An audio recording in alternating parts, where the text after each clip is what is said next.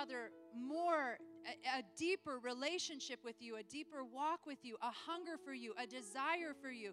Father, we thank you that this will be a turning point year for us in natural things, in spiritual things, in all of the things that you have for us, Lord. So we open our hearts this morning and we expect good things from your word. In Jesus' name, amen.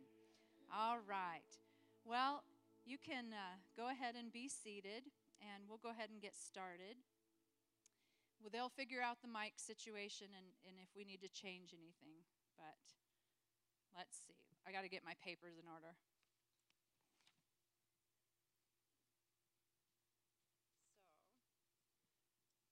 So, so I have a word this morning that's continuing on this turning point subject. And um, Pastor Mark he's in uh, Craig this morning. They had the Craig board meeting last night, and so he's ministering there today, all day. And I'll be here today, and so we'll continue what we don't get to this morning tonight. So come back tonight. And then next week, look forward to Pastor Mark in the morning, but Alan again in the evening. Wasn't that great what Alan shared? Oh man, it was powerful. So he's going to continue um, next week on that subject as well. So when I'm talking about turning point today, I want to talk about creating a turning point with atmospheres. Atmosphere. How do we create a turning point with the atmosphere? You know, God moves in certain atmospheres. And so, because he he likes the atmosphere to be the way he wants it, we need to take notice of that. And when we take notice of it, then we can create an atmosphere where God is welcome, where He's moving, where He's comfortable. And that's what we want. So there's some things that we can do. Some of them are heart things, some of them are outward things, but that's what I'm going to talk about this morning. So there are intentional atmospheres and unintentional atmospheres, right? Sometimes it's because of what we're not doing and it creates something and then all of a sudden we're like, oh, well, that wasn't that good. Sometimes it's because of something we're doing intentionally. So I had an open house at Christmas for all of our leaders here at New Creation Church, and I created a really intentional atmosphere. You know, I put the cider on and put the spices in it and had it going so it would smell good. I got all those spice candles from the bookstore and I lit them all around my house so that my house would smell really warm and good.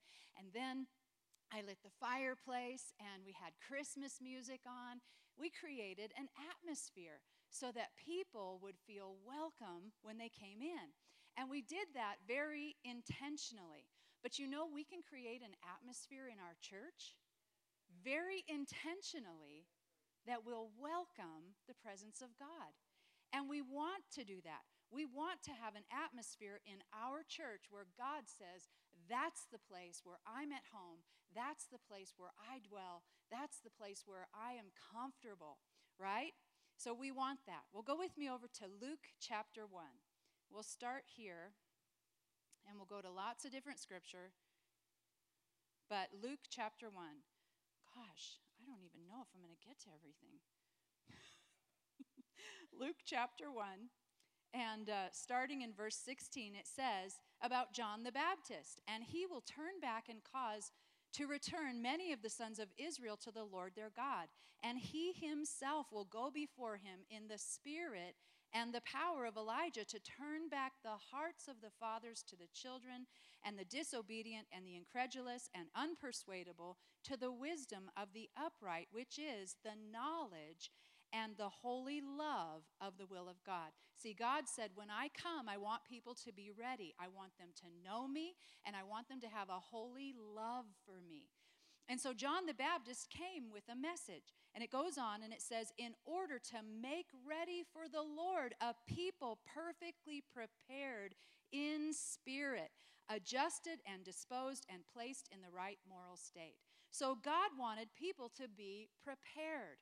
Are we preparing a place where He can come? That's a good question for us.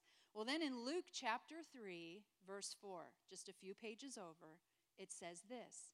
It says, As it is written in the book of the words of Isaiah the prophet, the voice of one crying in the wilderness, shouting in the desert, Prepare the way of the Lord. Make his paths straight. Every valley and ravine shall be filled up, every mountain and hill shall be leveled, and the crooked places shall be made straight, and the rough roads shall be made smooth. And all mankind shall see, behold, understand, and at last acknowledge the salvation of God, the deliverance from eternal death decreed by God. So John was an announcer, and to fulfill prophecy, he was the voice of one crying in the wilderness. And what was he saying? Prepare the way of the Lord. He was wanting the Lord to have a fitting welcome when he came. And that meant that people's hearts had to be adjusted. So he was the announcer of the next thing that was on God's calendar. So you know there's some things on God's calendar there's some things. As we look at this place and time where we are, this is the last days. We are in the end times. And if we're not in the end of the end of the end times, we're closer to the end than we've ever, ever been. So there are things that are on God's calendar. And that's why there's so many things coming to us right now where God is saying, prepare this, prepare that, do this, get your heart right. And those are things that if we receive, we create an atmosphere for him to come and fill. So it was John's job to speak the message, it was their job to prepare their hearts. It's our job to prepare our hearts. So we want to be a church that is expecting him, that's full of expectancy, that is desiring him, that has a spirit of faith, that we're looking towards him. So when hearts are right, it creates an atmosphere where He comes. So let's talk about atmospheres. Four things and creating an atmosphere within our church where God can come and move. The first one that I want to talk about is an atmosphere of praise. You know, we have a wonderful praise and worship team, and to lift our arms and praise Him, that's great. But an atmosphere of praise is even more than that. When we create an atmosphere of praise, we are letting the presence of God in. And it's not just in the songs, it's in everything that we do. So in Psalm 23 3, it says this It says, But you are holy, O Lord, and you inhabit the praises of Israel. God is holy, and he inhabits our praises. So different translations read differently. One says God inhabits, one says God rests in. And you know, it's so funny, we sang that song today Come rest on us. Well, what is His presence resting on us? It's Him being present in our midst, His presence resting on us. We want that. One translation says, God sits upon the praises. He has a place of comfort there.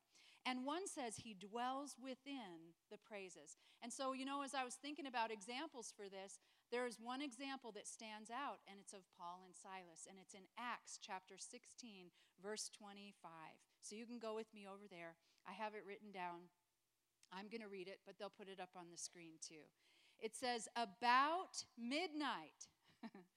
midnight, you know, it's the darkest part of the night, it's, but it's right at the point where it's turning over. There's a turning point at midnight, right? There's a turning point. So, at about midnight, as Paul and Silas were praying and singing hymns of praise to God, and the other prisoners were listening to them, suddenly there was a great earthquake, so that the very foundations of the prison were shaken, and at once all the doors were opened, and everyone's shackles were unfastened. When the jailer, startled out of his deep sleep, saw the prison doors were open, he drew his sword that was and was on the point of killing himself because he supposed that the prisoners had escaped. But Paul shouted, Do not harm yourself. We are all here. Don't you love that? Don't harm yourself. We're all here. Well, what happened? Here's Paul and Silas. There's an atmosphere in a prison, and guess what? It's not an atmosphere of praise, and especially not in this prison. These, these were rough prisons. And so it wasn't an atmosphere of praise, but there was a turning point when they began to praise. But notice they were singing, but they were singing something that came from their heart. It wasn't because the worship team was there. It wasn't because the, the, everything felt right and they knew the words to the songs. No, I bet you they made up some songs right there about who God was, how big He was, and what He was able to do. You can tell what's in people's hearts by the words that come out of their mouth, by their actions, and especially in times of trouble. But you know, they didn't just praise because they were in a time of trouble, they praised because He was on the inside of them. And He was big on the inside of them. And because He was big, they changed the atmosphere of where they were. They changed the whole atmosphere. And in a place where it was dark and a dungeon and a prison, they began to sing and it changed the atmosphere, and people got saved, and the presence of God came in, and bonds were broken, chains were broken, people were freed, and the jailer and his whole household got saved. So there was a turning point. The praise came from their relationship with Jesus. The praise came from something on the inside of them. It wasn't an outside thing. So the atmosphere was changed by praise. And we change the atmosphere when we praise. And it doesn't just have to be in the church, it's wherever we are, everywhere that we are. It's a lifestyle. Praise is a lifestyle, a lifestyle that's based on the relationship that we have with God. So praise changes atmospheres. You know, just a couple weeks ago, Pastor Mark told the story about how we were coming off the highway coming from California and we were coming off the highway onto a clover leaf and he didn't know it was a clover leaf exit and so he was going really fast and so we we actually went clear off of the highway into the desert and and he said that I shouted Jesus you know that was the first thing that came out of my mouth Jesus why because I knew He's my deliverer. He's the one that can save us. He's the one who needs to help us right now. So I shouted, Jesus. Well, my daughter, who was small, she saw angels pick us up and drop us onto the sand. And that's exactly what happened. It was like the smoothest ride onto that sand. It was awesome. God did that for us. Why? because of praise. And you know, I could have gone, "Oh my God, what are you doing? What are you what is wrong with you? Aren't you paying attention?" Well, that would have changed the atmosphere all right. that was not the atmosphere that we wanted. The atmosphere that was in our car was we were all praising God. We were saying, Thank you, Lord, for saving us. Thank you that that wasn't horrible. Thank you that you're our deliverer. And that's what Paul and Silas were doing. They were in there praising God. Praise opens prison doors. It activates the anointing. It breaks chains. It defeats giants. It does all kinds of things that we can't do. But praise and an atmosphere of praise is where God comes in. So, God, in all of his presence and power, comes into the place where we are. That's the power of praise. Well, go with me over to Jonah 2 1. Now, here's an example, and I actually really like this example of Jonah because Jonah does what most of us would do first thing. and then he turns the atmosphere. He turns the atmosphere with praise. In Jonah 2 1, it says, Then Jonah prayed to the Lord God from the fish's belly. There's an atmosphere in a fish's belly. that belly is smelly. but it's horrible. And he begins to tell us about it. It says, and, and said I, I cried out from distress to the Lord, and he heard me out of the belly of Sheol. I cried out, You heard my voice. For you cast me into the deep, into the heart of the sea, and the floods surrounded me, and your waves and your billows passed over me. Then I said, I have been cast out of your presence and out of your sight, yet I will look again toward your holy temple. The waters compassed me about, even with the ext- to the extinction of life. The abyss surrounded me, the seaweed was wrapped around my head. I went down into the bottoms of the very roots of the mountains. The earth with its bars closed behind me forever, yet you have brought me up my life from the pit and corruption, O Lord my God. When my soul fainted upon me, crushing me, I earnestly and seriously remembered the Lord. And my prayer came to you into your holy temple. Those who pay regard to false, useless, and worthless idols forsake their own source of mercy and loving kindness. But as for me, I will sacrifice to you with the voice of thanksgiving. I will pay that which I have vowed. Salvation and deliverance belong to the Lord. And the Lord spoke to the fish, and it vomited out Jonah onto the dry land. Oh, wow. We all know why Jonah was in that situation. And it was. It was a soul crushing situation. And he begins to talk about it. And he says, It was so bad. The seaweed was around my head, the water, the, I thought I was going to die. He said, But this, and I love this part, he says, Those who pay regard to false and useless and worthless idols forsake their own source of mercy and loving kindness. You know, it's easy to complain. And when we stick to complaining, and when we stick to talking about the problem, and when we're so focused on that, God doesn't help in that situation. God helps when we praise Him. And turning point came when he praised God. God's not in the complaining, God's in the praise. He sits upon the praises of his people. He rests on the praises of his people. He inhabits the praises of his people. So it was powerful for Jonah when he realized that. He said, There's some useless and some worthless things out there, and now I have figured it out. Praise is what gets God's attention. So, praise. You know, one uh, time when we were fasting at the beginning of the year, the Lord told me, You don't have to fast food this year. And I was like, Yay! Because usually it's Coke and brownies and sugar and hot fudge sundaes, all that stuff that I have to fast. So, he said, You don't have to fast food this year. What I want you to fast is negativity. And I went, Well, how do you do that? Like, I I, I don't even know where to begin. Everything is negative. He goes, Yep, and you are too. So I was like, Okay, well, uh, then I'm going to fast negativity. So we were sitting with our friends and we were at Cheesecake Factory at the prayer conference we always go to, and everybody's fasting, and I'm like eating a hot fudge sundae in front of everybody. And I'm like, I don't have to fast food. So the Lord told me to fast negativity. But I'll tell you, it's a lot easier to eat or to fast things that, you know, sugar and, and hot fudge sundaes than to fast having to talk and having to think.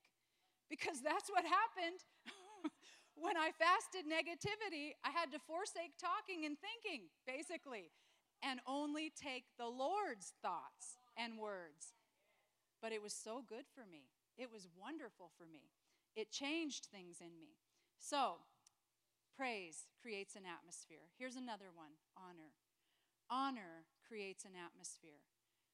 I loved what Alan said last week about receiving the word with skepticism. What does it mean to honor the word? It means to receive it wholeheartedly. It means to receive it into a pure and open heart that says, Thank you, Lord. I need that. I need to change. It's the humble attitude. So we honor the word, we honor the spirit. We honor his moving. We honor his presence. We honor the body. We love the things that God loves, and we hate the things that he hates. And that's what honoring him is about. We honor him with our obedience. We honor him and the moving of the Spirit in our midst. Go with me over to Luke chapter 14, verse 7. And I'm going to read it out of the New King James Version. I have it written down. Luke 14, 7 says, So he told a parable to those who were invited when he noticed how they chose the best places, saying to them, When you are invited by anyone to a wedding feast, do not sit in the best place, lest one more honorable than you be invited by him. And he who invited you and him come and say to you, Give place to this man. Then you begin with shame to take the lower place. But when you are invited, go and sit down in the lowest place, so that when he who invited you comes, he may say to you, Friend, go up higher. Then you will have glory in the presence of those who sit at the table with you. You know, this is kind of a weird story, but he's talking about who holds the seat of honor. Who holds the seat of honor? And if we always take the place that says, He's more honorable than me, if we take the place in our heart that says, Lord, you deserve the seat of honor in my heart, that I want to be told, friend, come up higher, He'll always take us higher.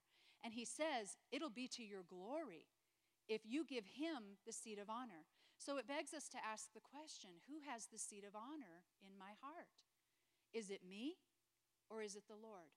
Do I choose the best thing for myself or do I give to him the place of honor? And we honor him in so many ways. You know, receiving the word. Do I go, ah, I don't know if I can do that. I don't know if that's for me. I don't know if I have to do that or go that far. No, actually, when we receive it with honor, we receive it to obey it. So, giving him the seat of honor in our heart, in our home, in our marriage, in the things that we do every day? Are we listening to Him and giving Him that seat of honor? Because if we are, then we're creating an atmosphere that He can move. Wherever we are, we're creating an atmosphere where He can move. So there's a flow of reverence and honor. And it's something that has to be taught, and it's something that has to be observed by us. So every generation learns how to flow and move with the Spirit of God. And we are learning that. But I'll tell you, if we have this attitude that I'm going to give Him the seat of honor, and we honor Him, and we honor the flow, and we honor what He's doing, then we'll create an atmosphere where He's welcome. He's very welcome. And that means making what's important to God important to us. If He's taking time and he's saying something and he's doing something, then we honor that. You know, there was one time we were in a meeting um, with uh, Billye Brim, and we, we had this long, quiet time. And then somebody just started singing, and, and everyone started singing. It was a hymn that we were singing. And the gal who I was with, Teresa, we went back to our room, and I said, I think there was men in the room. Like, it, I heard men singing. And she goes, I did too. That was so weird because it's just a, this whole group of ladies. Must have been some ladies with some deep voices, you know. Well, then we get back into the, the meeting the next morning, and Billye Brim says, She said, Who noticed the angels were here last night? And we went, That's what it was. We noticed angels come into a place where God is honored. They come and they move and they do things that we can't do. They deliver things from heaven. God comes where he's honored. So when we honor his presence, uh, then his presence stays. And let me tell you something Mark Hankins says about the presence of God. He says, We must contend for the glory and the supernatural power of God in this generation. Some people are self conscious, some people are God are people conscious, some people are just unconscious. But today, we must be God conscious. The greater one lives in us. The glory of God is ushered in with great joy when we honor him. We must contend for and carry the glory of God. And he goes on to define what the glory refers to. It refers to God's manifest presence, which is defined this way. The Hebrew word for glory is kabod. Kabod means wealth, numbers, commerce, power, wisdom, promotion, superiority, dignity, authority, nobility, splendor, valor, magnificence, extraordinary privileges, and advantages. One of the meanings of kabod or glory is loaded with or heavy with every conceivable good. When we honor God, He brings every conceivable good into our life, into the place where we honor Him. I love that. Brother Hagin said this He said, When reverence and honor are restored, there will be a multiplication and a restoration of the Spirit of God in our churches. When we honor Him, He comes. He comes. So we want to come with that attitude Lord, you're in charge. We put you in the seat of honor in this place.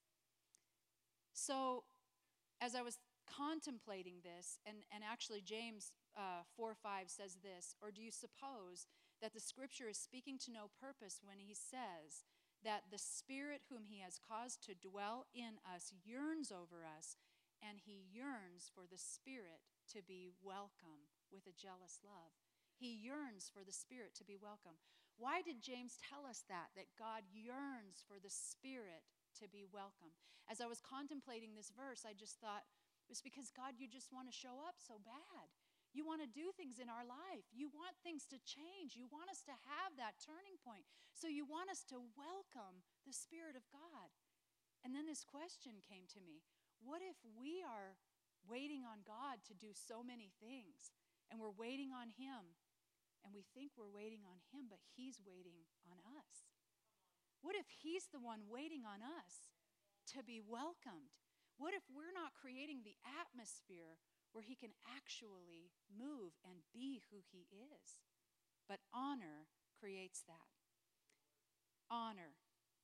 Here's the other atmosphere that we can, that we have control over it's an atmosphere of love.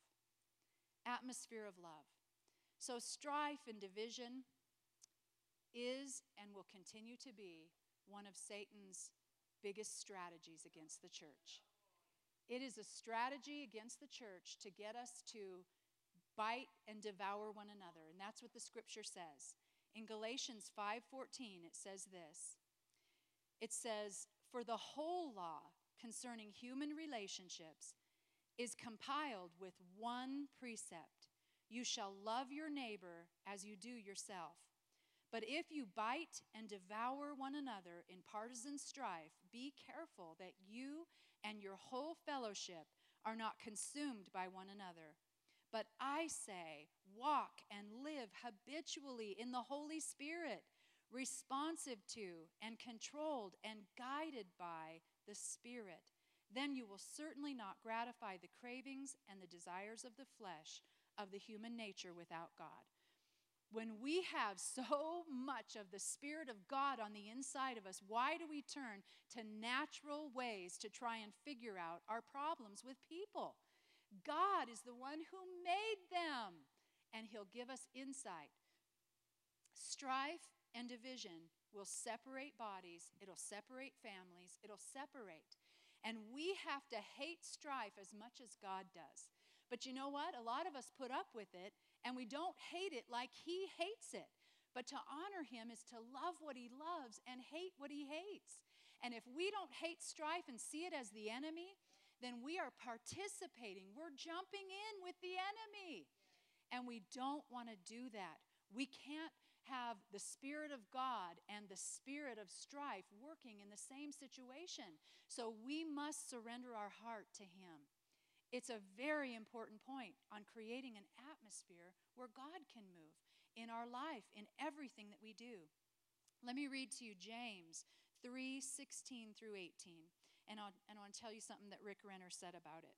So it says, For wherever there is jealousy, envy, and contention, rivalry, and selfish ambition, there will also be confusion, unrest, disharmony, rebellion and all sorts of evil practices. You know, when we choose to be in strife, it really is rebellion. And then it says this all sorts of evil practices. But the wisdom from above is first of all pure, undefiled. Then it is peace loving, courteous, considerate, gentle. It is willing to yield to reason, full of compassion and good fruits. It is wholehearted and straightforward, impartial and unfeigned, free from doubts, wavering and insincerity, and the harvest of righteousness, of conformity to God's will in thought and deed. Did you notice that? There's a harvest when we conform to God's will in thought and deed. There's a harvest. And he says that it is the fruit of the seed sown in peace by those who work for, work for and make peace in themselves and others. So, God wants us to be peacemakers. And here's what Rick Renner says about this He says, Jesus wants to make sure that we understand what this kind of conduct eventually produces. If this behavior isn't stopped, he goes on to say, For where envying and strife is, there is confusion in every evil work. The word evil is from the Greek word phaulos, describing something that is terribly bad or exceedingly vile. We get the word foul from this Greek word. James is saying that where envy and strife are permitted to operate, thus producing confusion and anarchy in relationships, they ultimately lead to a foul smelling situation. God receives it as a foul smelling situation. He goes on and he says this the various Greek words in James 3:16 convey this view. For where there is a fierce desire to promote one's own ideas and convictions to the exclusion of everyone else, it produces divisions so great that people end up taking sides and forming different parties with conf- conflicting agendas. This is a terrible event because it creates a great unrest among people who should be unified.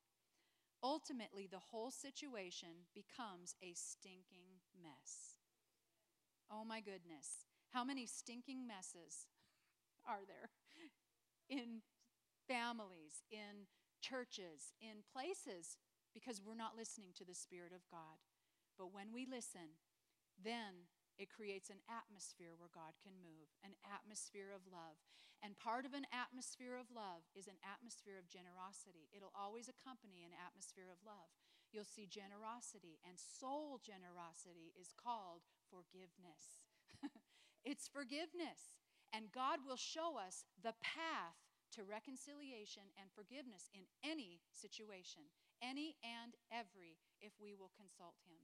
You know, when we were just uh, away, Pastor Mark went to pick up Pastor Craig and Sharon at the airport. And so I was getting ready for this event we were going to, and I had on Judge Judy as I was getting ready. Judge Judy is pretty hilarious. I mean, she's not afraid to tell people. She says things like, Are you stupid? And then she said to this one guy, Do you have a problem right now? Do you have a problem? He's like, No, no, you know, everybody calms down in Judge Judy's presence because they're not going to totally, you know, disrespect her because they might not get what they want. So she's saying things like that, and I just thought, you know what? I, am sure God is doing the same thing. when He sees some of the things that we fight and disagree and argue about, He's going, Are you stupid? is there a problem with you? She's asked one person, I'm not even going to say it, I don't think it's right. All right, anyway. We're supposed to be grown up, but it just shows us that stupid and selfish can appear no matter how old you are. And the worst thing that I saw on Judge Judy was when families start fighting and take each other to court. And I just think how that grieves the Spirit of God that families can't find the Spirit to help them work things out. So, James 4 1 says this it says, What leads to strife, discord, and feuds? And how do conflicts and quarrels and fighting originate among you? Do they not arise from your sensual desires that are ever warring in your bodily members? What are they warring against?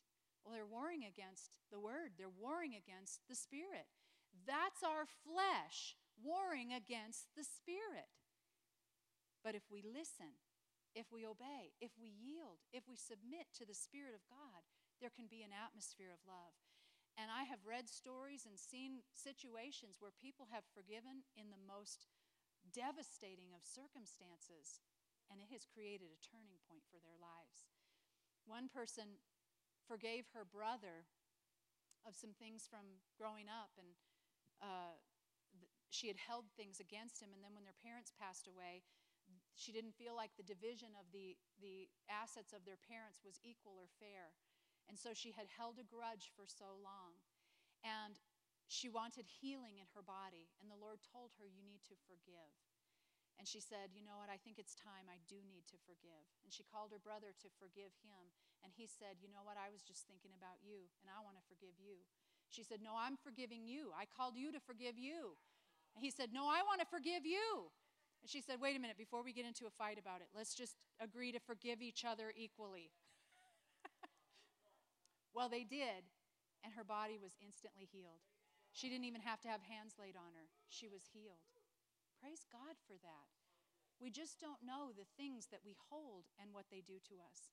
You know, it's kind of a funny story, but we went to the Philippines. We were there with Tony when Tony was in the Philippines. She was teaching in a school. And so we got there in the middle of a typhoon. And Mark and I, they, they load all the bags onto the tarmac and they were sitting there and the typhoon it was raining on all of our bags. And i told mark i said like all of our stuff's going to get wet. He's like well we can't do anything about it. So we're just watching the typhoon rain on all of our bags. Well everything did get wet. Well then the typhoon continued and so we went out into the rain and all of our stuff was wet. And the philippines is it's very humid there. And so we were trying to dry all of our stuff out but it wasn't working that great. And so um, we're standing in the elevator with a bunch of people. And I'm like, ew, something smells really bad. and so I'm in the back, I'm just like, oh my gosh. Sometimes I'm not very discreet. So I I'm like holding my nose and I'm saying to Mark, like, someone stinks in here. And and and he's like, Yeah, I kind of smell it, which is an amazing thing because he doesn't always smell those things. So, so I'm like, ooh, it smells bad. Well, then we got to one floor, people got off, and I thought, I hope it was them. And then we go up to another floor, people got off. Well, pretty soon we're at the top, and we're the only ones. And I'm going, Guy, that person smelled so bad to my husband. The residue of it is still in the elevator. And then we get into our room, and I'm like, It's stuck in my nostrils. It just stinks. Everywhere I go, it stinks. Listen, if everywhere you go it stinks, that's a clue that it might not be everyone else or everywhere else. I found out that I was the one that stunk. I was the one. My wet clothes had started growing smells, and we had to send all of our stuff out to be laundered. The only way to get rid of that kind of stuff is to wash ourselves. But you know what washes us? The washing of the water of the Word. And when we put the Word in and we listen and we obey it, it'll change. Okay, here's the next one. It'll be a turning point. Here's the next one an atmosphere of prayer. An atmosphere of prayer. It's so important. If God wants to do something corporately on a wide scale, he will enlist corporate prayer. And when we create an atmosphere of prayer by yielding to the Spirit, then we do something. We allow God to come in. You know, this sanctuary, when ministers come to this place, they're always amazed at the freedom with which they have to minister. And it's because we have continually, throughout the history of New Creation Church, we have had a body of prayers people who pray. These walls are saturated with the presence of God from the prayers of the saints in this place. But you know, every move of God, every generation has to be evangelized and has to be taught in the things of God. And so prayer is part of what creates an atmosphere, but we can't leave it to one generation. We need every generation in. You know, it blesses my heart when we have children coming to corporate prayer because it means that they're getting into the presence of God and they're learning things. They're having things deposited on the inside of them. They're having things in them that'll come up later. They'll understand and know things, and they won't even know how they knew them except for that they were in the presence of God. They were in the presence of God. So, an atmosphere of prayer. Oh, and I want to read to you from this book Tongues Beyond the Upper Room. This is beyond good. so, he says this answering the call to prayer. He says, The Lord told me there's a depth of prayer and intercession in the Spirit that will be lost unless we who are experienced in prayer somehow get those truths over to this present generation of believers.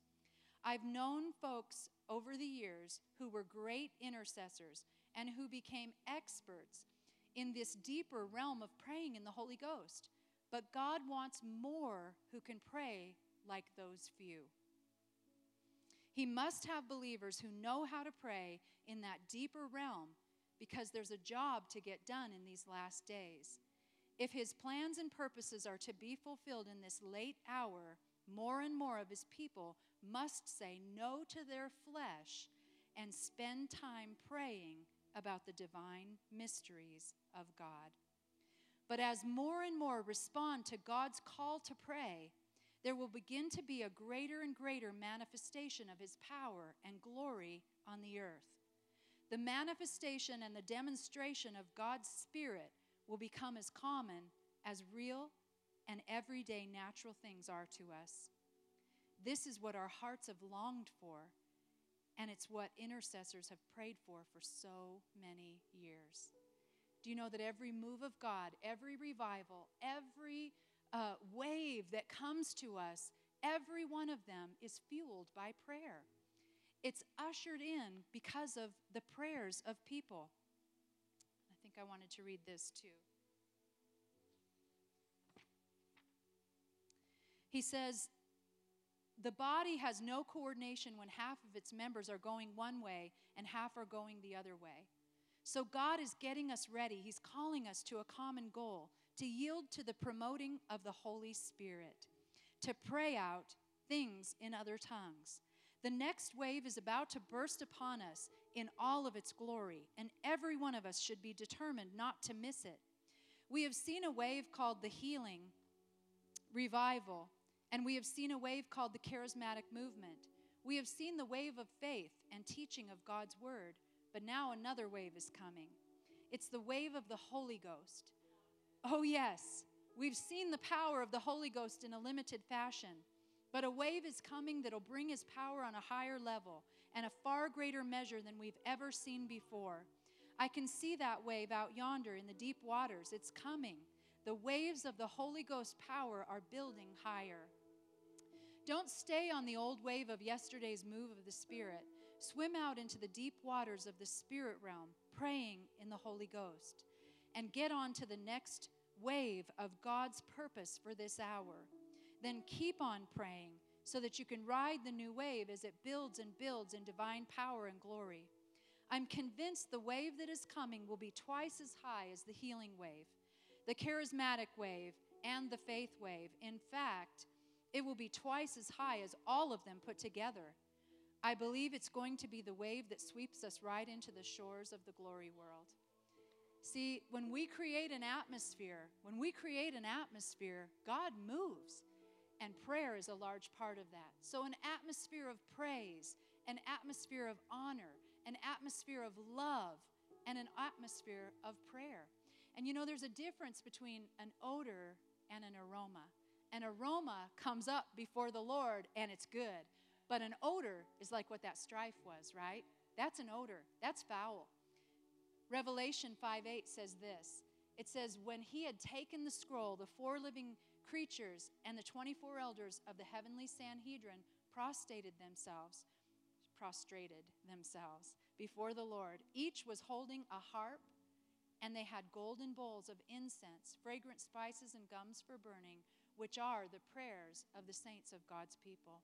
See, God wants us to be lifting up those prayers, those praises, love, honor. Those create an atmosphere for Him to move in. The prayers of the saints come as an aroma before Him. But you know what? It also tells us that, that uh, praise does that too. Love does that too. These all create an atmosphere that He wants to dwell in. And don't you want Him here in our church? Me too. Amen. Amen. So, atmospheres matter. They really matter. And you can go into any atmosphere and you can change it. There can be a turning point. But I believe if we take this word to heart, there'll be a turning point because God starts filling the atmosphere. Amen. Amen. Well, why don't you stand with me? As we get ready to go, um, we have those that are watching online, and we have those that are here in the room. And this might be your day to say, The atmosphere of my life has been more like an odor than an aroma. and I want that to change. I want Him to come in and change the atmosphere of my life and my heart. And if that's you, then pray this prayer with me. Say, Thank you, Lord, for loving me. Thank you for sending your Son. I know that He gave His life for me so that I could have life. And so I choose now to turn from my way and I choose your way, Lord. This is my turning point. I choose to follow you. I choose to listen to you. I choose to let your spirit lead me. And I ask Jesus to be the Lord of my life.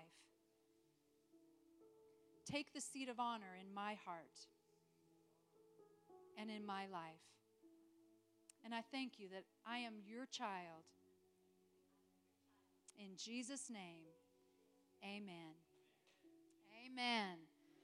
Well, if you prayed that for the first time, then you are his child. And we encourage you, if you're here in the service, come up to the altar care team who will be here. They'll give you some gifts and uh, things that will help you grow in your relationship with God. If you are online and you receive Jesus, go to the Share Your Story tile on our app or on our website and let us know that you did that. We'll send you some of those same materials in digital form so that you can begin to grow with Him. God is good, isn't He? He wants us to have the fullness of His presence.